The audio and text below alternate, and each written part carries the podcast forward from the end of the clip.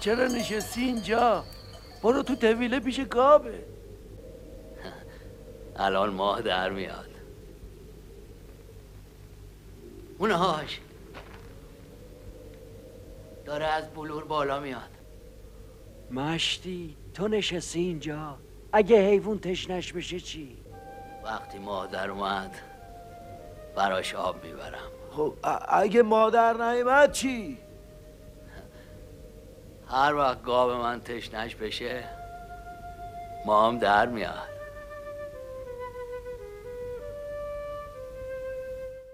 داریوش مهرجویی دیگه نیست تا ازش بپرسیم آیا آگاهانه سه نماد استوره گاو و ماه و آب رو در این دیالوگ فیلم گاو کنار هم گذاشته؟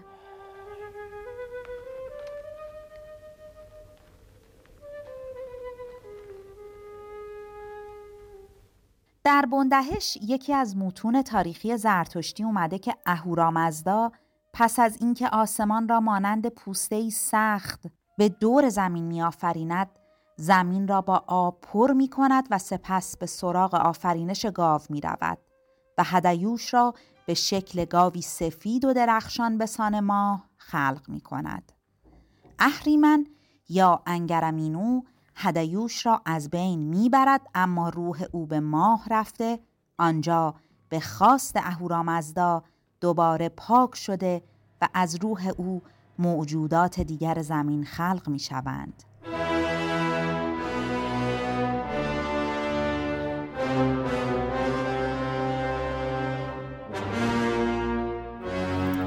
سلام هستی پودفروشم. در پادکست گنجنامه این هفته قصد داریم بریم سراغ گاوی از پنج هزار سال پیش. تا ببینیم در سرزمین ایران هم مانند هند گاو مقدس بوده. البته اگه بشه نام این جغرافیا رو در اون زمان ایران گذاشت.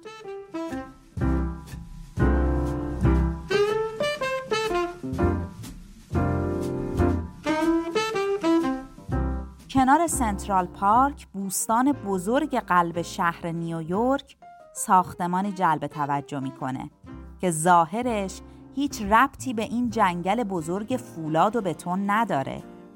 اینجا زمانی ساخته شده که هنوز نیویورک شهر برج ها و آسمان خراش های مکعب مستطیل شکل نبود.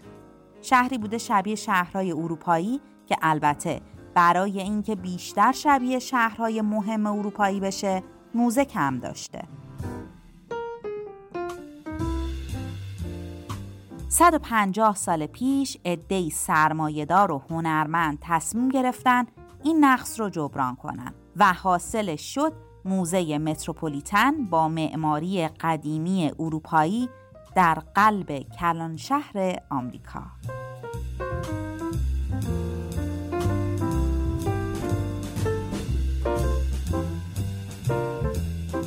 میریم سراغ قدیمی ترین گاو موزه. یه گاو کوچولوی 16 سانتی از جنس نقره با سر و دستان گاو و بدن انسان که البته دامن پوشیده. دامنش نقش های هندسی پلکانی داره.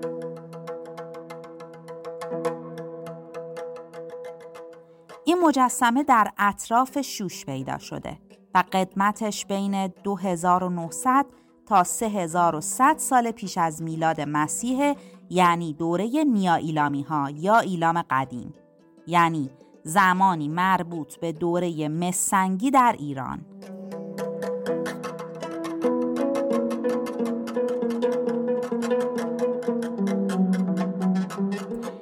در حقیقت نخستین دولت شکل گرفته فلات ایرانه. هخامنشی ها از تجارب حکومتداری و سیستم اداری اونها در امپراتوریشون استفاده کردن حتی از هنرشون.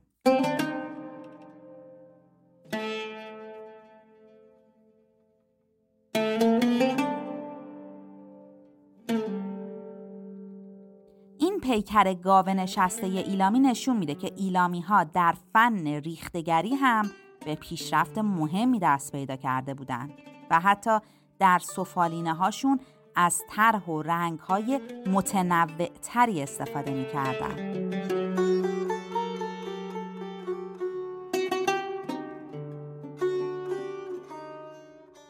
برخی کارشناسان میگن دامن این تندیس گاوه نشسته با نقوش هندسی پلکانی شبیه بنای چقازنبیل شوشه که اشاره داره به صعود به عرش و رسیدن به پروردگار. گاو ایلامی در دستهاش و در واقع با سمهاش جامی با دهانه باز رو گرفته که در اون زمان توش نوشیدنی هایی مانند شراب میریختن. به گفته مهری احرابی ژنتیک باستانشناس احتمالا این جام در مراسمی مذهبی و خاص استفاده می شده. یک گاو حالت سر گاو و بدن انسان با یک لباس بسیار sophisticated هستش. می‌دونیم که علامت های هم روی خود لباسه هست. طرز نشستاری و اون ظرف حالت بسیار بلند و کشیده که دستش هست به احتمال قوی یک مراسم یا مناسکی رو نشون میده که به حال گاو به حال می‌دونیم قضیه گاو از دیرباز در خیلی از فرهنگ های شرق و غرب ایران مخصوصا در قضیه آناتولی چاتال هیوکی که بالای 9000 ساله و از مهرگری 8 9000 ساله و جیتون کالچر شمال شرق ایران. خبیتا این مراکز که من اسپردم همه نوسنگی هن و اینا گاو براشون مهم و مقدس بوده. هم قضیه زایش باروری بوده با نسبت با زن مادر گادس زمین مادر الهه زمین داشته و قضیه رجولیت و مردانگی و اون قضیه رویالیتی هم نشون می‌داده. و طبیعتا این قضیه مناسکی مناسک و مراسمی هست. به طور اون ظرف توش معلوم مثلا شراب هست یا یک ماده یک مایه مقدس هست. مراسم مقدس کشاورزی ریچوالی بوده. که در قضیه 5000 سال پیش در حال انجام بوده در جیروف در خیلی از جاها شهر سوخته در خیلی از جاهای جنوب غرب ایران که ایلامی های پروتو ایلامی ها هم بودن و طبیعتا جاهای مراکز دیگه مثل سوسا و جاهای دیگه هم پیدا کردیم این مجسمه ها رو.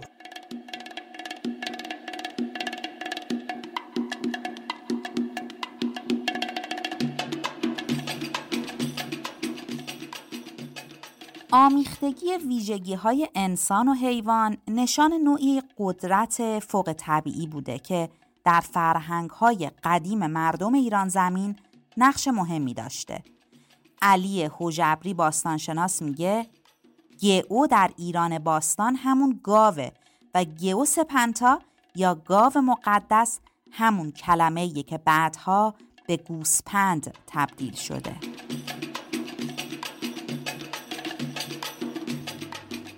گاو یا گو در فارسی باستان به معنی حیوانه و خدایی که به امور حیوانات توی ایران باستان رسیدگی می‌کنه گوش اورون یا روان گاوه. تو بوندهشن در واقع با کشته شدن گاو که از نخستین مخلوقات ایرانیه در واقع نطفه اون رو تو آسمون ماهپایه نگهداری می‌کنن. تا در واقع بعد از پالایشش اون رو باز به ایران و تو سرزمینش برگردونن. گاو نماد دومین ماه در برج های فلکیه. ابو ریحان بیرونی تو آثار الباقیه معتقده که ایرانیان معتقد بودن ماه درون عرابه ای بوده که گاوی اون رو میکشیده که در 16 دیما به مدت یک ساعت تو آسمون قابل رویت بوده. در در واقع ایران باستان و اقوام پیش از آریایی ما با این موجود در واقع آشناییم. اون رو توی جاهای مختلفی دیدیم از جمله املش، مارلیک و تمدن ایلامی. در تالار موزه ایران باستان گاو سفالی شما می‌تونید ببینین که اون رو اون تاشگال در دروازه شمالی زیگورات چوغازنبیل یا درونتاش برای نگهبانی دروازه قرار داده بود. گاو مزایای خیلی زیادی داشته کشاورزی، شیردهی، گوشت، چرم و بنابراین با حاصلخیزی و بارانزایی در واقع پیوند داشته. اصول شناسا معتقدند که نمادی از نبرد نور و تاریکی یا خوبی و بدی بوده. توی تخت جمشید ما نبرد شیر و گاو رو می‌بینیم که نمادی از در واقع تغییر فصول توی سرستون های و همینطور توی نقش دروازه ملل این نقش گاو رو می‌بینیم. در در واقع اساتیر ایرانی فریدون بنیانگذار پادشاهی ایران با شیر گاو پرورده میشه. با این اهمیت گاو تو اساتیر دین مهری و زروانی جایگاه خاصی پیدا می‌کنه.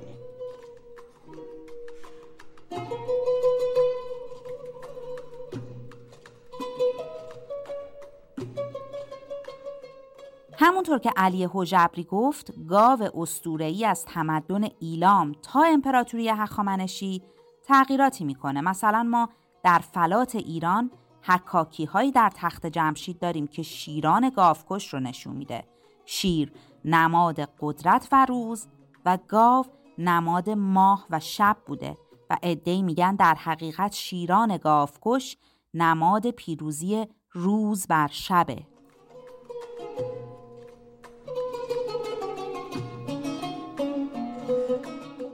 اما قدرت فراتبیعی این گاو نشسته ایلامی فقط به سرزمین ایلام و ایران محدود نمی شده.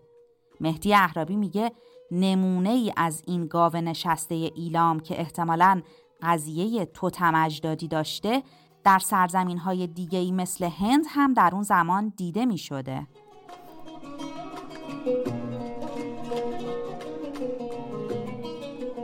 البته با قضیه گاو مقدس که ریشه های بسیار قدیمی داره در خیلی از فرهنگ و جغرافی های مختلف قضیه عصر حجر یا قضیه Paleolithic. ما می‌بینیم که در عصر طبیعتا Mesolithic و حتی Upper Paleolithic ترسیم های غاری یعنی قضیه پارینه سنگی بریم یا قضیه Epipaleolithic Mesolithic قبل از نو سنگی بین 22 هزار سال تا 12 هزار سال پیش این period ی بود که در خیلی از جاهای Middle East و اروپای شرقی رایج بوده. ترسیم های غاری زیادی ما از لاسکو مثلا در فرانسه یا جاهای دیگه در حتی اندونزی اشتباه نکنم خیلی خیلی قدیمی تر در جاهای دیگه این ترسیم های قاری ترسیم های قاری نشانی از گاو رو به صورت خیلی بزرگ کشیده بودن. این به احتمال قوی قضیه سوپرنچرال قدرت بسیار موافق طبیعی رو نشون می‌داده یا اینکه قضیه توتم اجدادی یا این قضیه شکار شکار ریچوال های شکار شمنی رو نشون می‌داده. به حال در این قسمت های این انسان ها به این چیز اعتقاد داشتن. بعد از اینکه نوسنگی یا قضیه یکجانشینی ما قضیه قار قضیه گاو مقدس رو بسیار بسیار در فرهنگ های مختلف می‌بینیم. گوبکلی تپه چیزی رو ما نمی‌بینیم برای 11600 ولی که از قدیمی ترین جاهایی که قضیه گاو مقدس بوده یا گاو حالا پرستش می‌شده در احتمال قوی در شیخ آباد ایران که به حال شاخهای گاو یا بوز پیدا کردن. از 11 هزار سال پیش و در چاتالیوک که برمیگرده به تقریبا 9 هزار سال پیش. اینها برای شاخ گاو رو دکوریت می‌کردن در داخل خونه هاشون و ریچوال و مراسمی داشتن برای خود گاو مقدس. رو به خاطر قضیه زایش و باروریش به احتمال قوی بوده.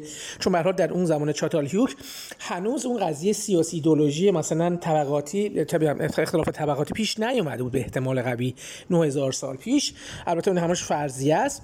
و از گاو برای قضیه زایش و باروری استفاده می‌کردن. بعدها در فرهنگ هایی که یواش یواش تمدن ها دارن شکل می‌گیرن از تقریبا 6000 سال پیش به این ور بیشتر فرهنگ و تمدن ها داشتن نشان و این symbol ی iconography از گاو رو به صورت ماه پرستی و خورشید پرستی هم نشانی از ماه هم نشانی از خورشید. مثلا نشانی از خورشید در هند بوده نشانی در ماه در Mesopotamia بوده. ما مثلا آپیس یا اپیس یا هاپیس یا هاپیس رو داریم از خود مصر باستان که برای گاو مقدسی بود بوده به عنوان زایش و باروری و یه خدای زیرزمینی حالا توتمی اجدادی شاید حتی. پرستشون در ایلامی ها ما داریم این گاو رو نشسته و مناسکی داره از قضیه پروتو ایلامی در 3000 سال قبل از میلاد. در اوگاریت ها در فرهنگ های قبل از یهودیت در خود لوانت داریم قضیه گاو مقدس رو که حالا بعدها به ملوخ هم یه جوری رب داده میشه. به حال گاو مقدس در بین فرهنگ زرتشتی ایرانی هم جای محبت گاواتوشان گاوتوشان یا گاواتاشان یا گاو گاو چیترا این دوتا. ولی نقش گاو همیشه در همه فرهنگ ها چه مصر باستان چه مزوپوتامیا. در مزوپوتامی لاماسو هست. بچه یکی از بچه های آبسو و تیامت که جای همون از آدم و از آدم هوا رو می‌گیرن که دو تا سه تا بچه داره. هابیل و قابیل و ست.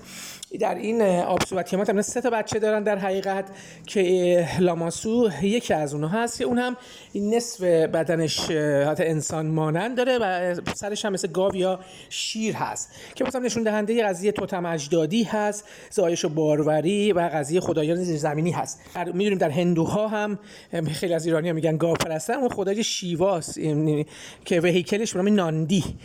بر حالش گاو هست و البته نقش گاو فقط برای شیوا نیست. در قضیه جنوب آسیا برمیگرده به فرهنگای هلیرود مهرگره یا موندیگاک. ولی خب طبیعتا این قضیه گاو دیگه حل شده در خیلی از این فرهنگایی که الان گفتم و جای خدایان و ایزدها رو می‌گیره. این قضیه اجداد توتمی که به صورت حالا anthropomorphic zoomorphic نصف انسان نصف حیوان بوده جای خودش رو به concept های abstract و نادیده میده و ما طبیعتا اینها رو یواش یواش از این قضیه جدا می‌کنیم.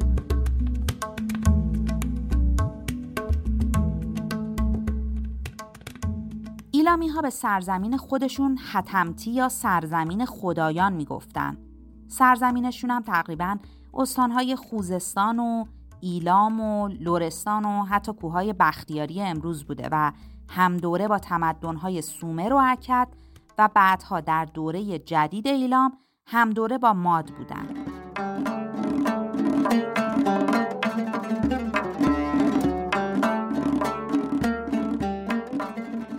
مهدی اهرابی اعتقاد داره چون هنوز هیچ مقبره یا اسکلتی از ایلامی ها پیدا نشده یا اگرم پیدا شده آزمایش های دی ای انجام نشده دقیقا نمیشه گفت ژنتیک اونها چی بوده ولی شاید ژنتیکی از مردمان شبه جزیره عربستان فعلی و یا اسرائیلی ها داشته باشند.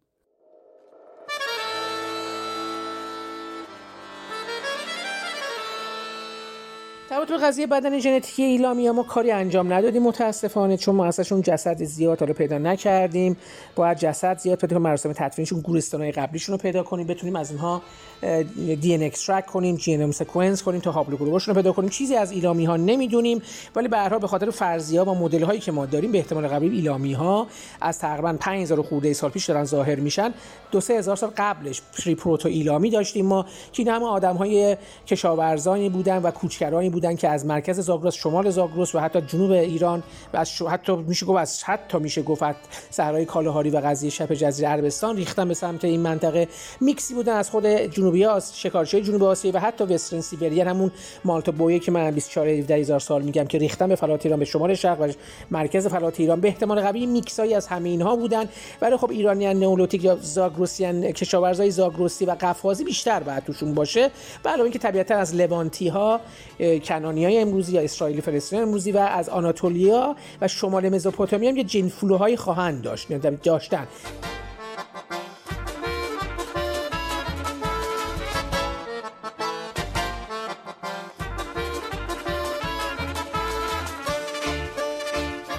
در این پادکست در مورد تمدن ایلام صحبت کردیم و تندیس گاو نشسته در موزه متروپولیتن. حتما اگر نظری داشتید برای ما پیام بذارید. در پادکست بعدی کمی جلوتر میایم و به دوره تاریخی ایران و حکومت هخامنشیان سری می‌زنیم.